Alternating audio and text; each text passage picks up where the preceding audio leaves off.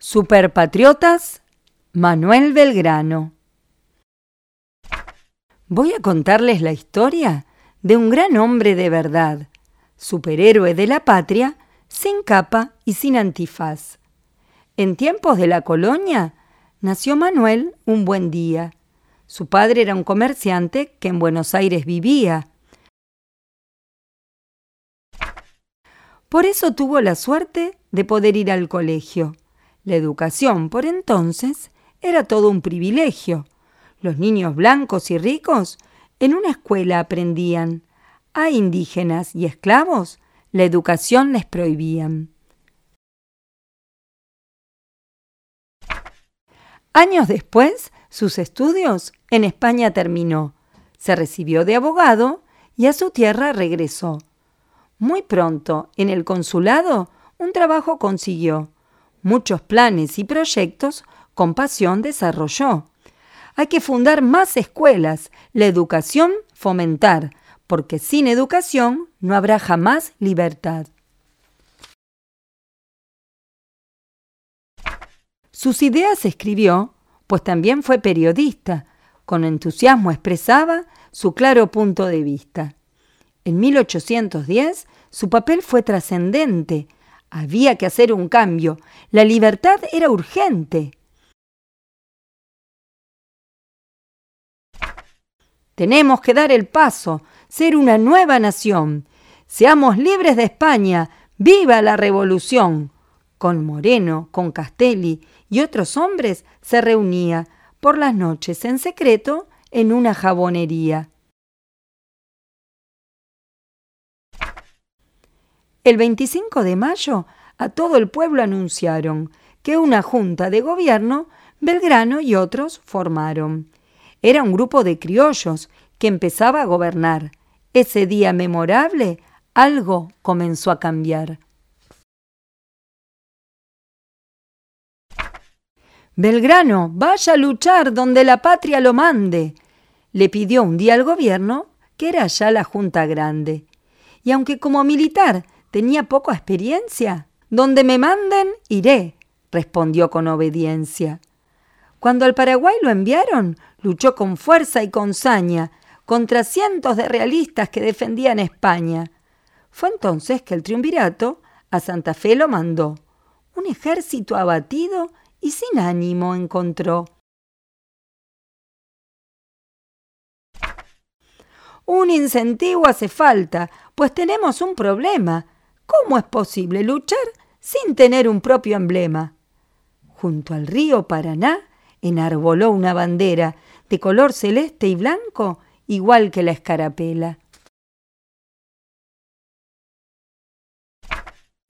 En la ciudad de Rosario la izó por primera vez frente a un grupo de soldados que prometió serle fiel.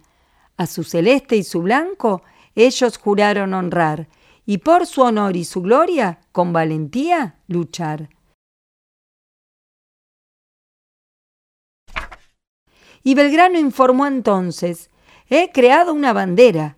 Y por eso el Triunvirato se enojó mucho, de veras. No use más esa bandera, pues debemos ser prudentes. Mejor, quémela ya mismo, no sea desobediente.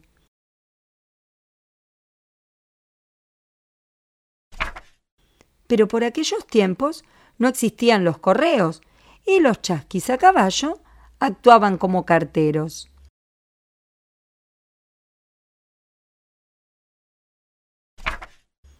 Así fue como a Manuel la carta no le llegó y por eso siguió usando la bandera que creó. El Ejército del Norte tiempo después dirigió. Contra cientos de realistas con sus tropas se enfrentó.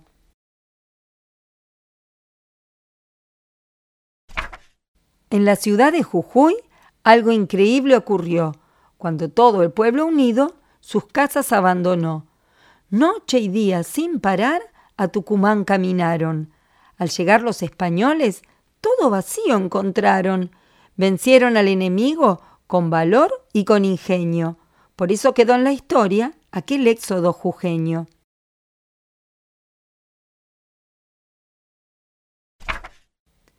Tuvo victoria en Las Piedras, en Salta y en Tucumán, derrotas en Vilcapugio, Ayohuma y otras más. Por sus triunfos militares, el gobierno lo premió. Para fundar 4 escuelas, todo el dinero donó. Más tarde, con San Martín, tuvo un histórico encuentro. Lástima que no haya fotos de ese importante momento. Fue en la posta de Yatasto que a San Martín abrazó.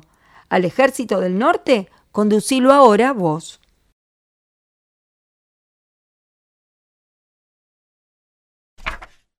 Más tarde participó de un momento singular, en 1816, cuando viajó a Tucumán.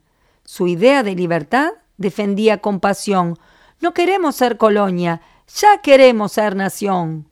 Ocurrió el 9 de julio, un inolvidable día, pues por esa libertad Manuel entregó su vida.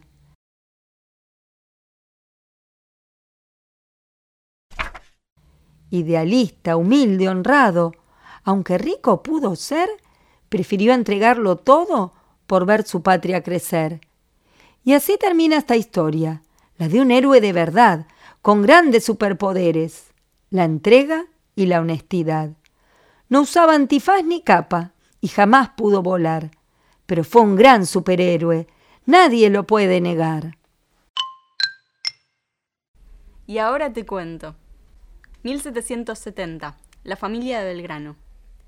Manuel José Joaquín del Corazón de Jesús Belgrano nació en Buenos Aires, en la calle Santo Domingo, hoy Avenida Belgrano, el 3 de junio de 1770.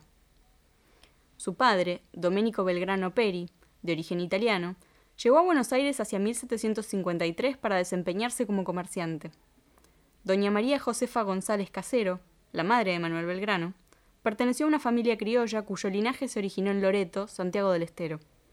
En ese hogar, el mismo donde nació, vivió sus primeros años junto a sus padres y a sus 11 hermanos. La vida en el Virreinato del Río de la Plata. En 1776, el rey de España, Carlos III, decidió reorganizar el gobierno de sus colonias americanas. Así creó el Virreinato del Río de la Plata, cuya capital fue Buenos Aires. La sociedad estaba compuesta por los españoles, que se ocupaban de la administración y el clero, los criollos, hijos de españoles nacidos en América, los mestizos, mulatos y zambos, hijos de criollos con europeos o negros, los indígenas y los negros, que eran los esclavos. 1783. La gran oportunidad de estudiar. Belgrano accedió a una educación secundaria en el Real Colegio de San Carlos, hoy Colegio Nacional de Buenos Aires. En 1786 se trasladó a España para estudiar en las universidades de Salamanca y Valladolid, donde se recibió de abogado. 1789. La Revolución Francesa.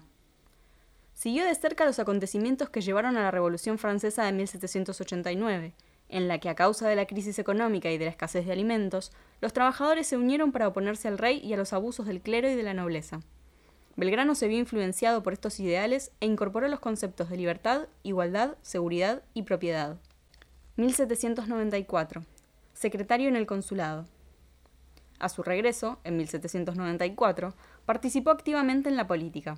Estuvo a cargo de la Secretaría del Consulado e impulsó el desarrollo de la industria y la educación. 1801. El Telégrafo Mercantil.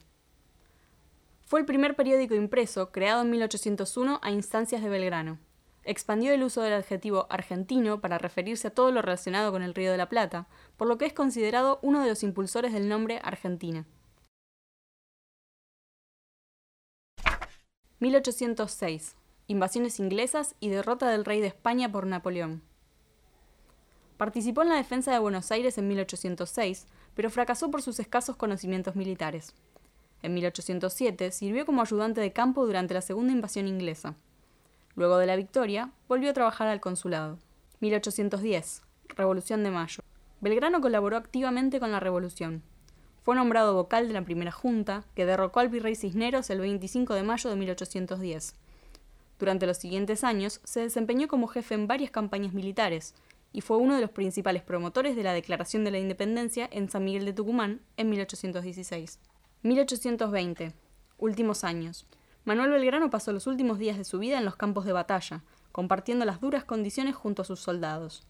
Gravemente enfermo, regresó a Buenos Aires. Murió en la más extrema pobreza el 20 de junio de 1820. 1938, 20 de junio, Día de la Bandera. En 1812, Belgrano fue enviado a Santa Fe. Allí propuso que todos los regimientos usaran el mismo distintivo de color celeste y blanco, influenciado por las escarapelas de la corona española. La primera bandera fue cosida por doña María Catalina Echevarría de Vidal y se dice que constaba solo de dos franjas, blanca la superior y celeste la inferior. El Día de la Bandera se celebró por primera vez en 1938, en homenaje al fallecimiento de Manuel Belgrano. 1957. El Monumento a la Bandera. Fue inaugurado el 20 de junio de 1957 y se encuentra en Rosario, junto al Paraná, en el mismo lugar donde la bandera fue izada por primera vez. Está constituido por tres partes: la proa, el patio cívico y el propileo triunfal de la patria. Cada una de ellas representa distintas etapas de la historia de nuestro país. El libro que acabas de escuchar fue escrito y narrado por mí, Valeria Dávila, con ilustraciones de Iván Cigarán, editado por AZ Editora.